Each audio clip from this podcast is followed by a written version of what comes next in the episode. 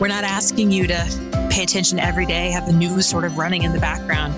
And if it's paying attention to the local elections first, because Washington, D.C. is so far away and so chaotic, then, then do that.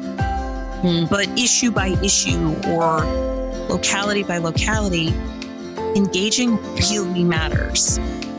I have always been interested in politics. I grew up in a family that fully expected everyone to be fluent in the political news of the day, regardless of age. Case in point, first poem I ever wrote as a child focused on how I felt about President Ronald Reagan.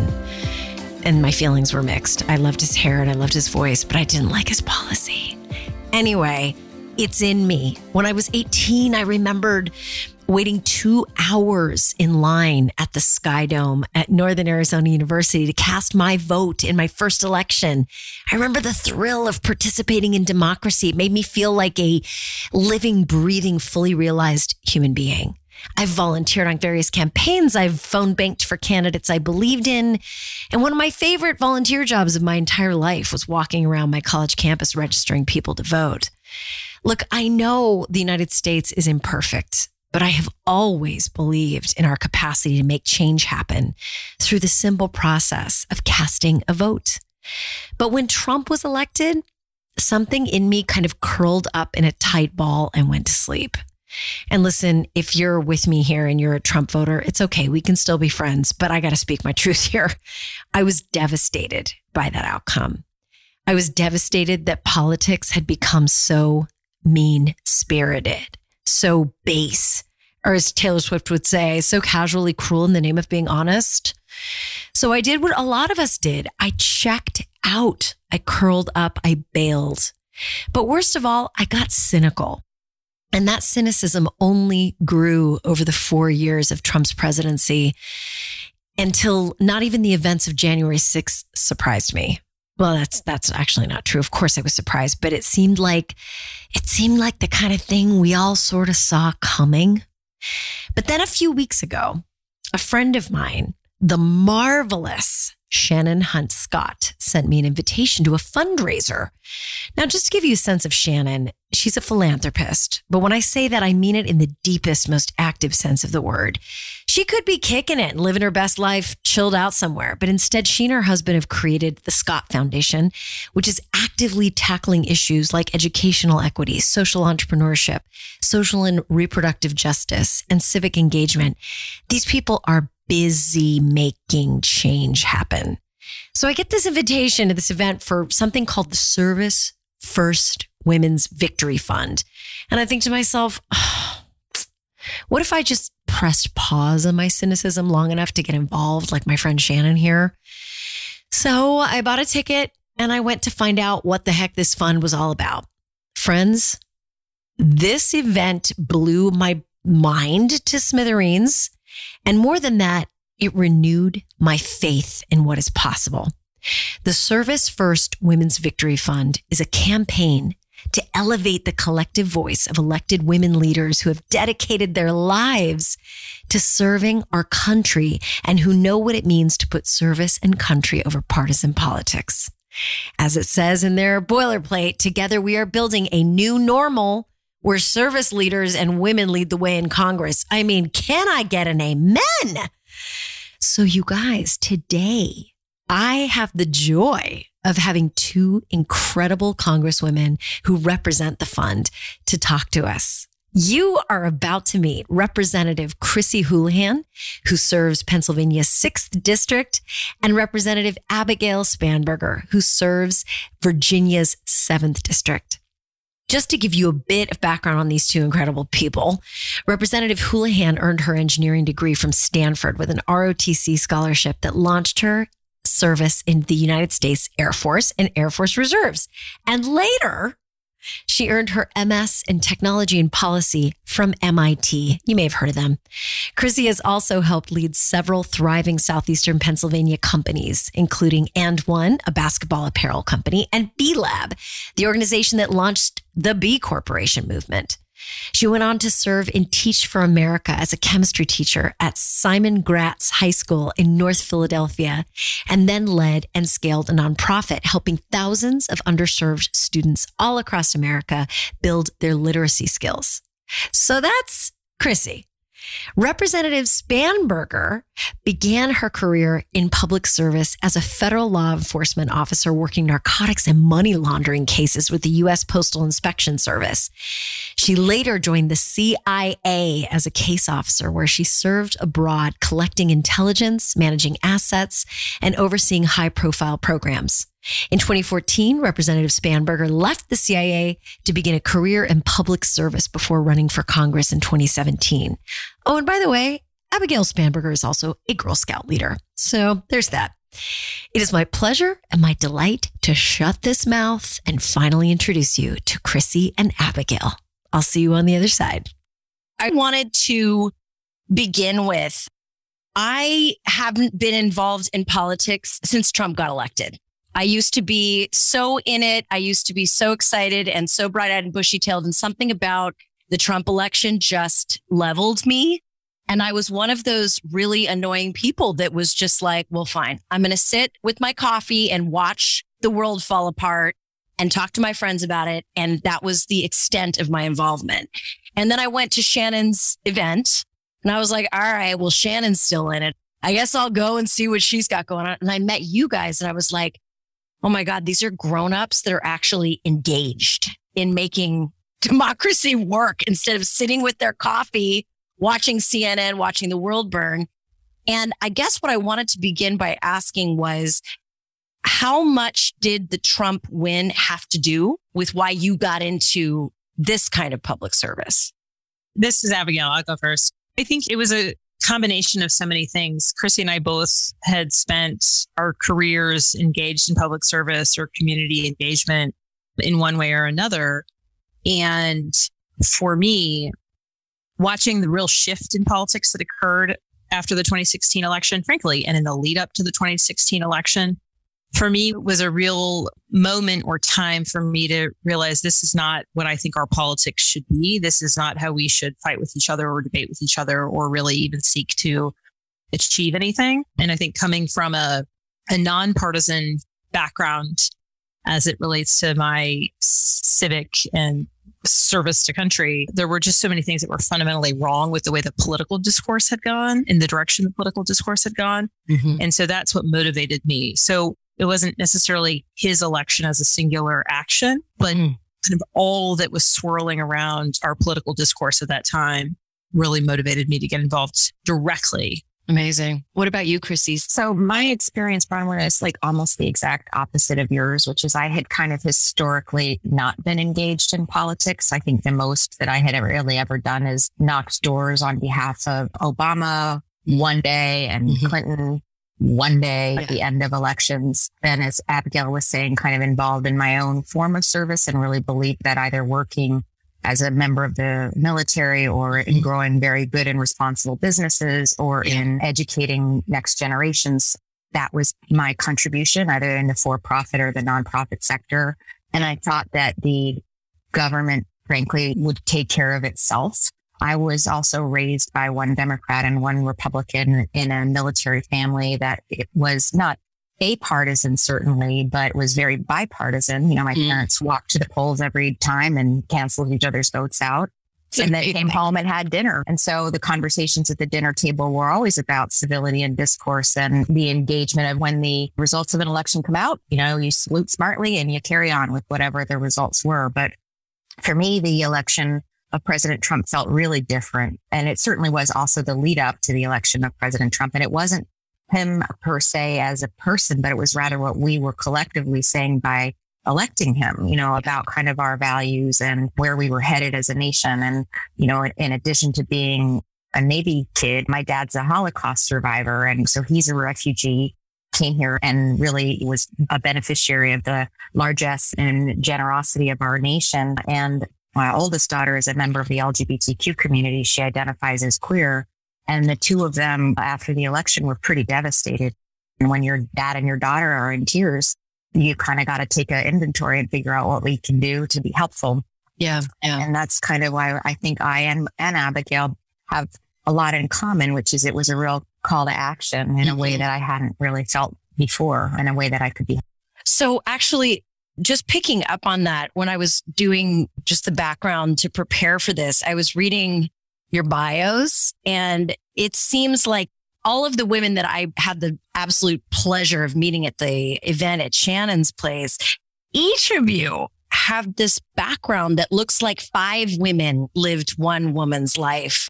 Chrissy, you were, you know, an Air Force veteran, engineer, entrepreneur, educator, the first woman ever to represent Pennsylvania's sixth district in Congress. Can you talk a little bit about that diverse career path? Explain how you see the trajectory of your career. Because for somebody like me who's been sort of plowing away at the same gig for 20 plus years, I can't even wrap my mind around it. So, how did you see that path for yourself as a leader?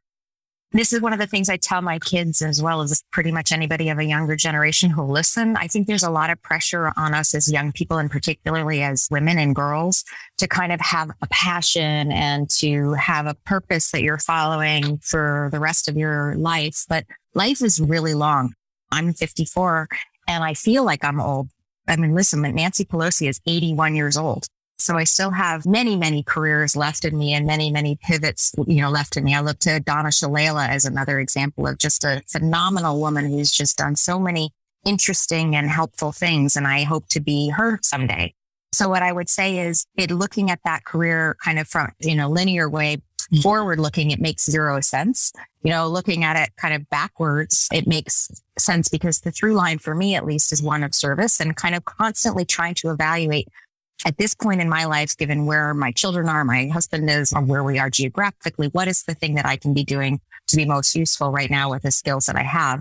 And what I would honestly say is I'm not one of those people who has this like passion, burning passion for any one thing. I mean, I ran a basketball company and a, a, children's literacy company and, you know, all kinds of things like that that have nothing to do with one another, except for I thought at the time that it was the right thing to do for our community and for our family. So I, I think I would encourage people just to kind of be less hard on themselves.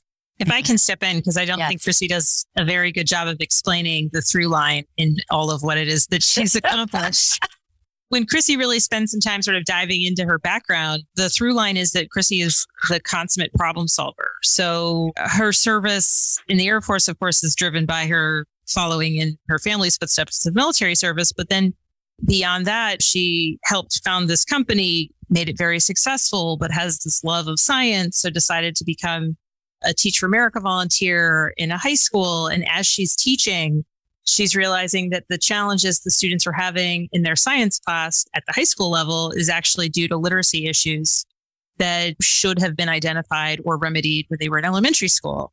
So Chrissy says, okay, well, the, the challenge here is not just that I want to teach science to kids who need, you know, a good science teacher, but it's in fact, I'm teaching science to young adults who actually are having trouble comprehending the material not because of what it is, but because their baseline foundational literacy levels are not what they should be. So then Chrissy says, okay, well, I'm going to go out and build a nonprofit to help with that. And so that's what I think is extraordinary about Chrissy's career is each pivot point, and she's making that face, each pivot point in her career is because she identified a problem and said, well, somebody's got to fix it. Yeah. And I think that, you know, even when we look at to why Chrissy ran for Congress, it's, well, here's a problem and somebody's got to fix it.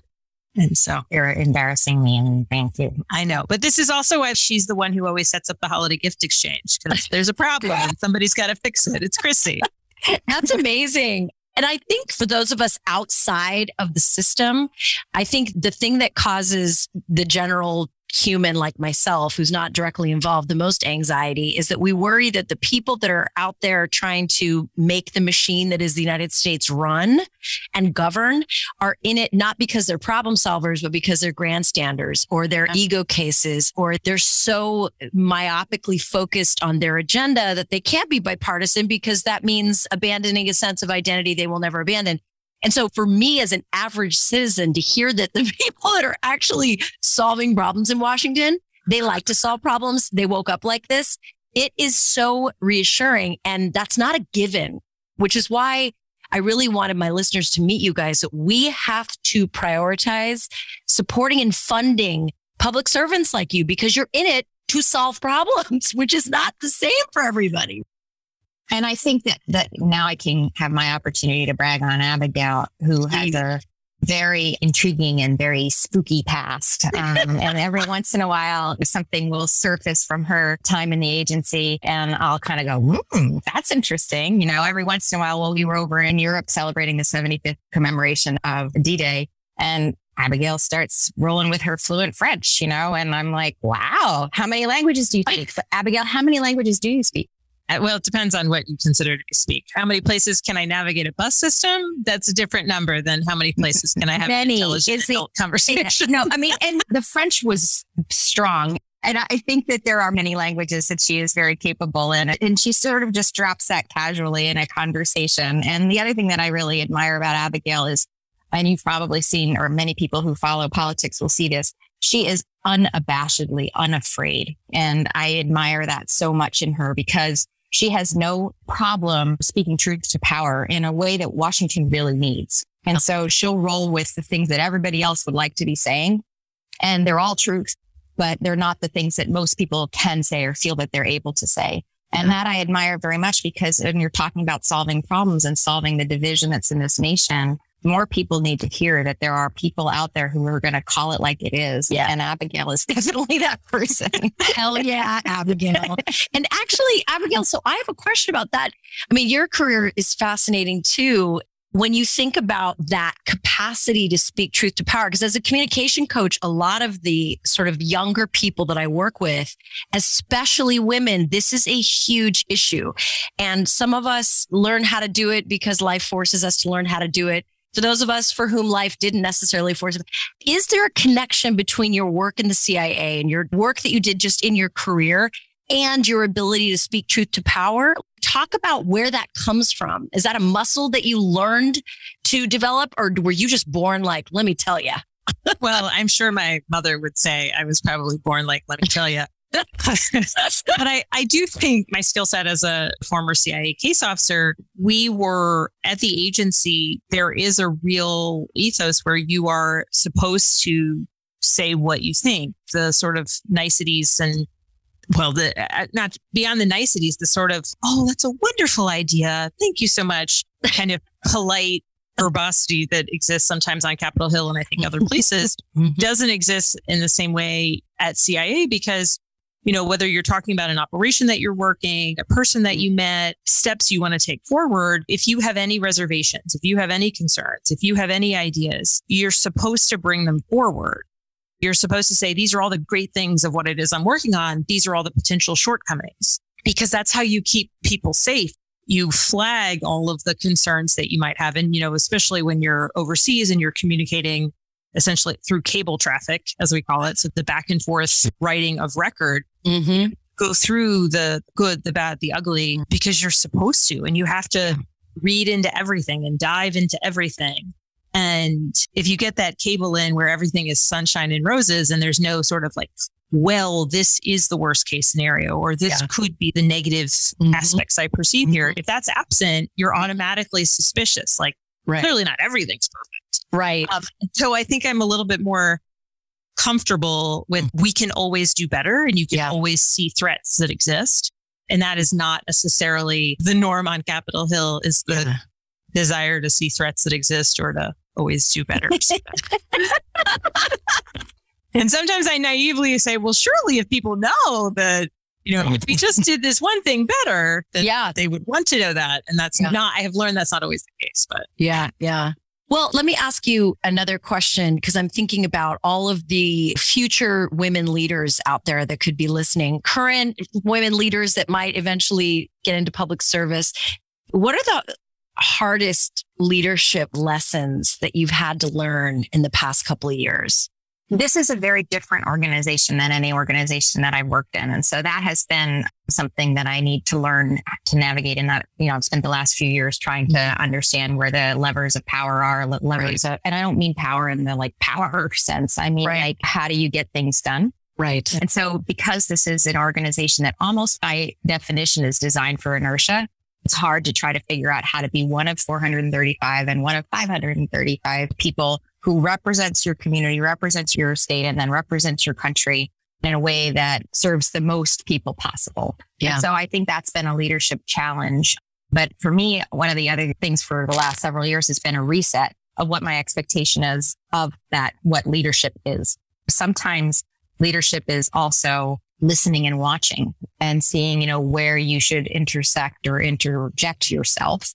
And sometimes it's okay to watch the scrum and figure out when's the right time to jump in. At least that's how Washington is, in my opinion, quite different than corporate America or the nonprofit world, or frankly, even the military, because you're kind of constantly trying to figure out where all the different people are, all the different issues are, and how you're going to make sure that you jump in at the exact right time. For me, it's like either jump rope or like catching a good wave.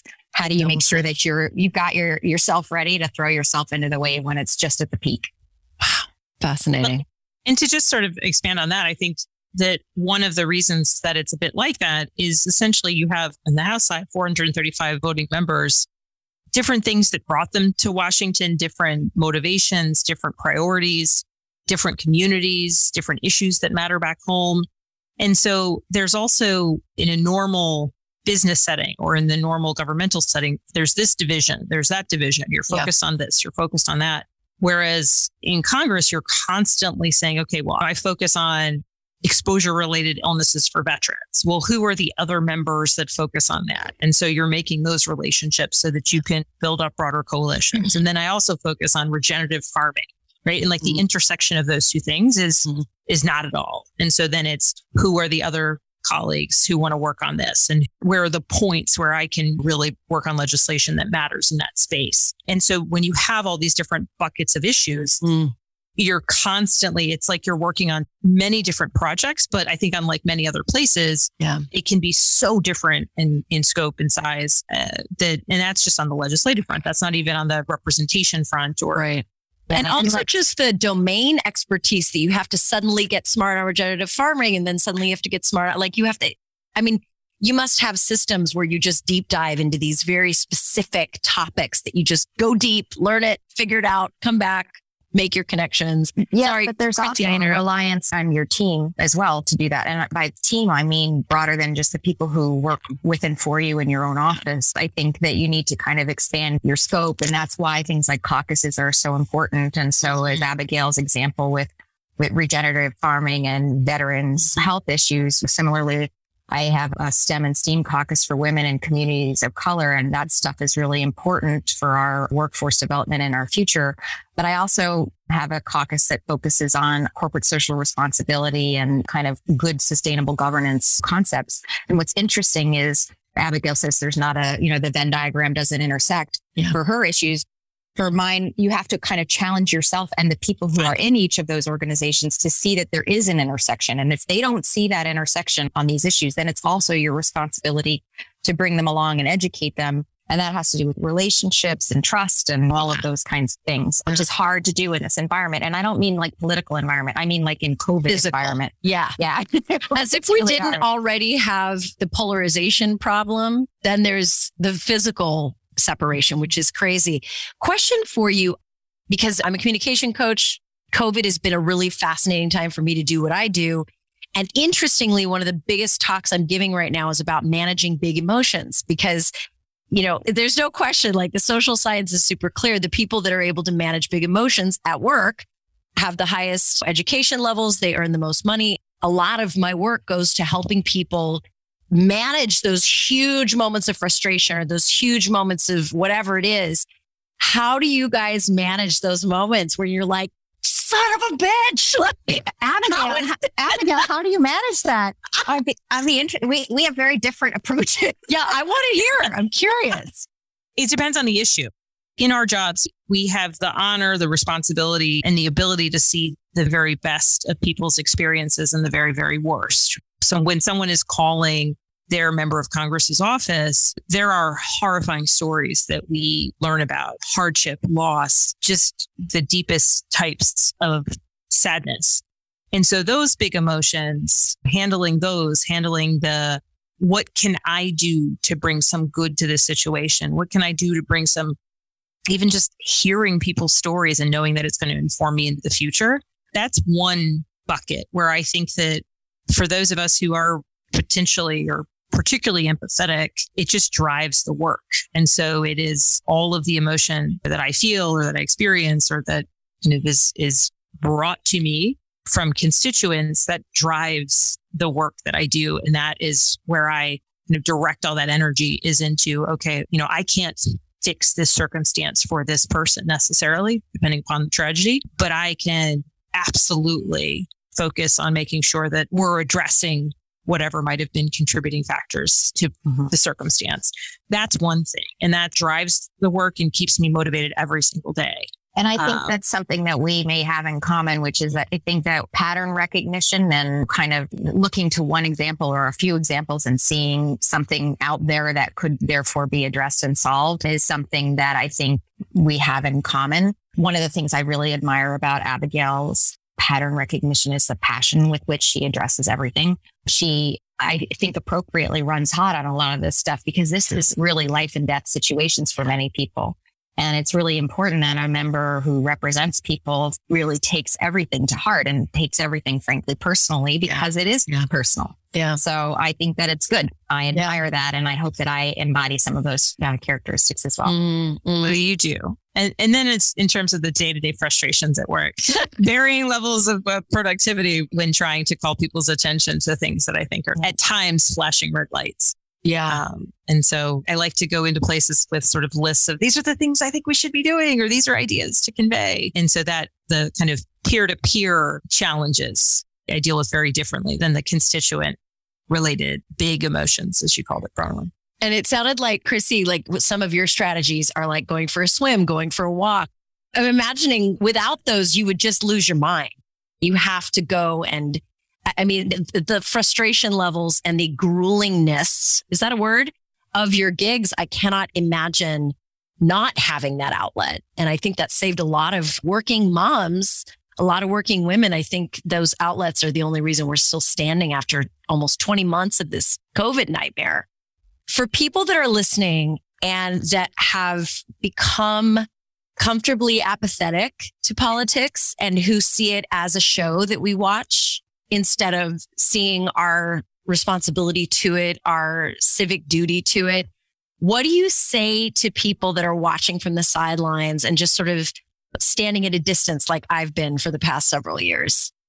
I would ask of you to please engage. I would say to you that the stakes are way, way too high and, and history shows that people who are apathetic get the government that they deserve. And we are at a really critical inflection point for all of us. And what I would also say is to the point of uh, taking walks and going for swims, we don't all have to be on all the time in order to make a difference. Come in and come out of this and rest in between. Stay one another and help one another through a really difficult time because we need everybody, but we don't need everybody to collapse and burn out. And so that's also a piece of advice that I would ask of you all. And I would add to that, there's a lot of people in our communities and across our country who need everyone to engage, who need people to focus on who should be elected and who is working hard to bring voices to people who need it most. And so I know that sometimes politics can be rough and things feel chaotic. There's fighting, there's this and that. But I would also argue that part of why people should engage is if you don't like that, be part of changing it. That's one of the reasons why I ran because I don't like that. I want to have a legislator. I wanted a representative for me, for my family, for the community I grew up in. It wasn't about you know, these people agree with the representative and these people don't. So therefore half the voices in the room don't matter. I wanted a representative who would stand for people who disagrees with them heavily and answer questions. I wanted a representative who was trying to sort of lower the temperature. I wanted a representative who was going to say, no, I'm not right 100% of the time. Or if I believe I am and you challenge me, that just gives me the opportunity to better explain myself and better think through my ideas, my priorities, and the policies I think help adapt them.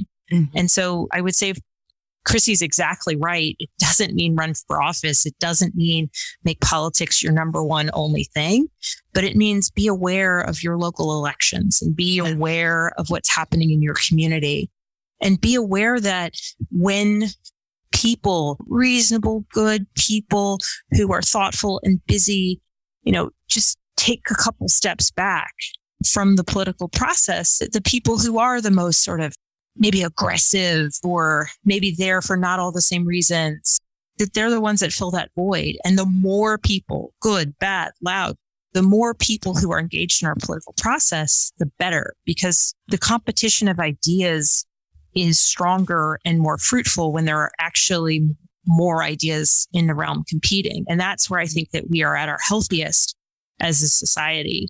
You know, we're not asking you to pay attention every day, have the news sort of running in the background. And if it's paying attention to the local elections first, because Washington, D.C. is so far away and so chaotic, then, then do that. Mm. But issue by issue or locality by locality, engaging really matters because when we get, I think, our political process back to a place where it can still be messy and maybe loud and boisterous, but where we know that it's the churn that is actually moving forward, then I think that's a time that I daydream about when we get to that, that point. Yeah, that's what I'm hoping that we're helping. Well, fingers crossed. I will add that to my prayer list. and I just want to thank you both for being here and for doing all the work that you're doing just to put a finer point on this, when I saw you speak, I hadn't been that excited about politics since Barack Obama gave the speech at the DNC, whatever year that was. I mean, it's been so long since I was inspired. And you guys helped me remember that that's an inside job. We can't just be reliant on like the superstars to come to our town and get us excited about politics. To your point, we've got to dig in and make it work because we get the, we get the government we deserve. God, Chrissy, that was such a good sheet. I think it's terribly original. it's just true though. It's a great reminder. So I just want to thank you. Keep doing the good work. Thank, thank you, Bronwyn. This was really fun. And thank you for all of your, yeah. your kind words. And thanks for having us up. I mean, how awesome are those two powerhouses? And how refreshing is it to hear voices of sane people doing the work in DC? And I actually think that this is more true than we realize. There are good people on both sides of the aisle doing their best to serve their constituents and their country at large. I really believe this. And this gives me so much hope. But as they say, hope it is not a strategy. We need action. And I hope you will join me in supporting the Service First Women's Victory Fund. There's a link in the show notes and it will take you less than two minutes to donate.